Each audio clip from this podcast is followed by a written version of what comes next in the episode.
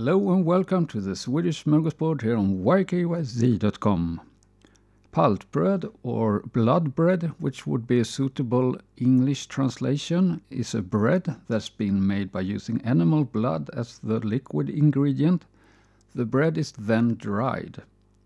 It's an old custom used by poor people who had to make sure they wasted no resources. It's very nutritious and iron rich. Similar dishes can be found in, for example, Asia or Africa. As is often the case, which Anthony Bourdain stated much more eloquently, poor people's food stand the test of time, while the excesses of the rich are forgotten. Paltbröd, which these days is most common in the northern parts of Sweden, was one of my favorite dishes growing up.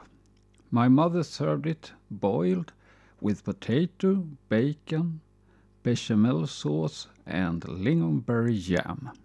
That was all for this episode. I hope to see you around. Bye till then.